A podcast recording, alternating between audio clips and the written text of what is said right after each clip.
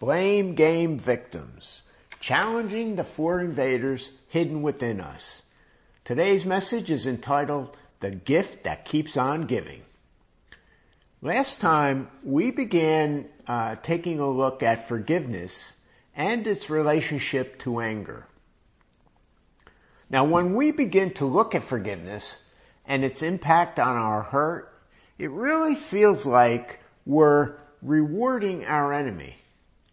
I mean, we're making a decision to reward our enemy.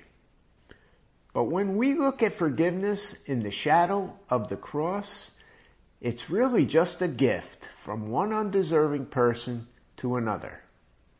Forgiveness is a gift which frees us from the shackles of bitterness and resentment. In light of the forgiveness offered to us from God, our freedom from the penalty of sin is achieved when we accept that forgiveness.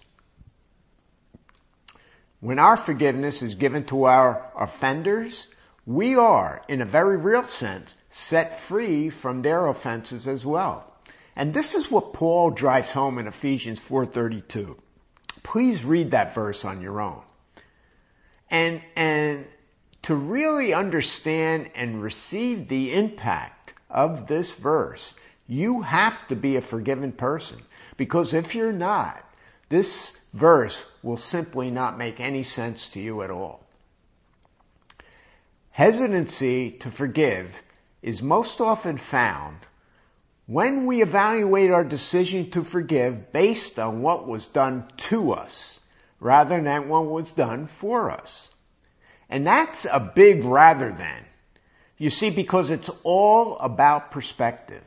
We as believers must forgive from the perspective of the cross, and that, my friends, can be very liberating. The parable that we looked at in our last segment is so big and speaks so loudly in this regard. Just like the servant who was forgiven of a debt he could never pay, we have been forgiven of a debt we could never pay. I don't know if that realization has ever occurred to us, even though we've probably heard this parable countless times over the years. Now, in light of this newly found realization, when comparing our, when comparing our anticipated act of forgiveness I think you would agree that the least we can do is cancel the debts owed to us by others. Remember this, as Christians, we're not responsible for how others treat us, but we are responsible for how we treat others. And we've been called to forgive because we have been forgiven by our Heavenly Father, not because our offenders deserve to be forgiven. And I don't want you to think that this is a one-time deal. In God's Word, the tense used is very important. And in Ephesians 4.32, the word forgiving is in the present tense. Paul is indicating that this forgiving thing has to become a mindset, a reflex action, an attitude of heart. We need to get in the habit of forgiving. If we want to keep our hearts free of that invader known as anger and its attitude of bitterness, forgiveness must become a way of life for us. This will serve us well when battling hurt and disappointment. Paul had a choice of two Greek words to use for forgiveness. He chose the one that conveys the idea of forgiveness as being a gift. It's the gift that keeps on giving. Now, does this mean that forgiveness is something that will become easy and feel good? Absolutely not. Forgiveness feels just the opposite. I don't think will ever feel like forgiving. This is why that in the Word of God, forgiveness is never put forth as a feeling, but rather it's presented as a decision. Forgiveness is a gift that we make, a choice to give, regardless of how we might be feeling about it. Forgiveness is always a decision. Now, in order to destroy this parasitic invader we've identified as anger, there is a cycle of forgiveness that we can follow. A process, if you will. And here are the four phases. One, identify with the person you are angry at. Number two, determine what they owe you. Three, cancel the debt. Four, dismiss the case. Now let's take a look at each one of these phases. Number one, identify with the person that you're angry at. Forgiveness is more than just making a decision to forget the past and move on with your life. Forgetting a debt is a, is a much different animal than canceling it. So it becomes necessary to make a list of those people who have mistreated you or taken advantage of you. These are your offenders. When making this list, you should go back as far as necessary and don't assume that because you've put some offenses behind you that you have forgiven someone. And while this exercise may not be a fun thing to do, it is important. So you want to really task your memory. So come on, man, make the list. Number two, determine what they owe you. This phase is so very important. And while many may want to skip it, don't. Because if you do, you may fall into the trap of forgiving, forgiving generally but not specifically. Remember that in the parable that Jesus used, the king forgave a specific amount that was owed to him by the servant. And we have to determine exactly what those who have hurt us owe us. Listen up. You may know what the person did to hurt you, but you must know exactly what they took. And until you can answer that, you will not be ready to forgive. You see, without knowing what they took, you may merely go through the motions of forgiveness, but you will not experience the freedom that you're looking for. General forgiveness does not heal specific hurts. So zero in on what was taken from you. What do the people on your list owe you? What did they take from you?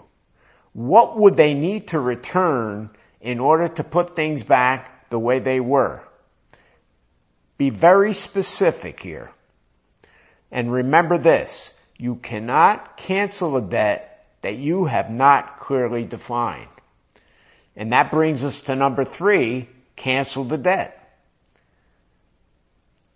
Without the previous phase, without knowing or determining what the offender owes you, this phase of canceling the debt cannot be accomplished. What does it mean to cancel the debt? It means that your offender doesn't owe you anything anymore. Just as Jesus Christ canceled our debt at the cross, we must cancel the debts that others owe us. Now how you cancel the debt is your decision. Is cancellation a quiet decision of your heart? Or will something more tangible be required? It's up to you. For the hurt that occurred in the past, you may feel the need and there may be advantages to physicalizing your decision to forgive. And what do I mean by that? Some of you may want to make a list and then burn it. Others, others may choose to bury their list. Some may want to nail it to a cross as a reminder of what Jesus did for their sins. And there may be other ways of physicalizing your decision to forgive. And again, that's totally up to you. But for the daily offenses, the ones we come across every day, a quick yet simple but specific declaration is all you may need to do. The one thing that's really not necessary and may do more harm than good is to tell the person you have forgiven that you have. And this is a question that probably comes up all the time. You may have the same question in your mind. And uh, again, uh, there are there is an exception to this, and that would be when someone asks you to forgive them or returns to apologize for an incident from the past. Otherwise, the forgiveness transaction is between you and God. Number four, dismiss the case. The final phase is your daily decision to not reopen your case. This may be a difficult one due to the fact that our feelings may not agree with our decision to forgive. And remember, forgiveness does not erase our memories. We hear it all the time. We hear this phrase all the time, forgive and forget. And while that would be nice, that would be such a nice thing to do, forgive and forget. It's not the norm in most cases. There will always be something that reminds us of the offense. Memories will be triggered, and yes, those old feelings will come back like a flood. When this occurs, the normal responses are not good ones. We should never take hold of the offense all over again. And we should certainly not try to suppress the thoughts that emerge. The best way to handle the situation is to hit it head on. Remember the incident. Even allow yourself to feel the emotions. But, and I say but, but, but, don't reopen the case. Make the choice to restate your decision. He or she does not owe me any more. Then go to uh, our Heavenly Father with thankfulness for giving us the grace and strength to forgive. Your focus now has to be on the truth that this debt has been indeed canceled. You know it's canceled because you made the decision to cancel it. Your decision w- will remain even as feelings come and feelings go. Remember, memories are just that, memories. They are not your enemies. Their impact is determined by what you do with them. Truly forgiving does not equate to truly forgetting. That's, that's a big one. Let me say that one again. Truly forgiving does not equate to truly forgetting. Eventually, over time, those conflicting and judgmental feelings that will invariably rear their ugly heads will change. It, it, it will take time, but those ugly feelings will change. So now we're left with a question. Is it wrong to want to be paid back for what was taken? The answer to that question is an emphatic no. The problem, however, is that in most cases, it's impossible to be paid back for what was taken.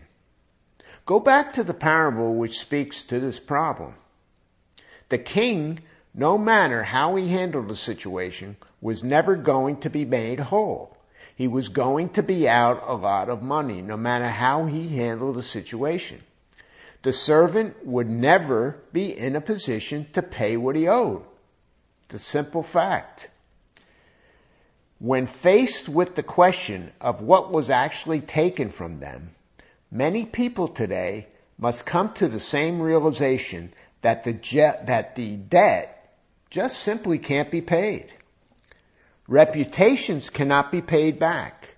Missing relationships cannot be paid back. Years of criticism cannot be paid back. These are debts that cannot be repaid, so why not just cancel them? That seems to be the best remedy, the best thing that one can do. Nothing, nothing can make up for the past. Compensation for the emotional component involved in hurt cannot be accomplished. If you want the seeds of bitterness to take root and grow, then you can cling to your hurt while waiting to be repaid. Waiting for that apology. Waiting for that repayment. When you do this, you are allowing the offender who hurt you to do it over and over and over again. We now have, we're now left with one last question of extreme importance that comes into play when, when a, when a person who has heart disease discovers it. The question that person has is, how do I fix it? They're usually not concerned how they got it or where it came from or even whose fault it is. We should show the same type of concern when it comes to the anger that invades our heart. Neither the blame game nor the waiting game will make anything better. The only cure is forgiveness. In these challenging times in which we live, neglect, insensitivity, and injustice are the norm. Forgiveness must become a habit in our lives. It's not an option. Forgiveness must become a habit in our lives.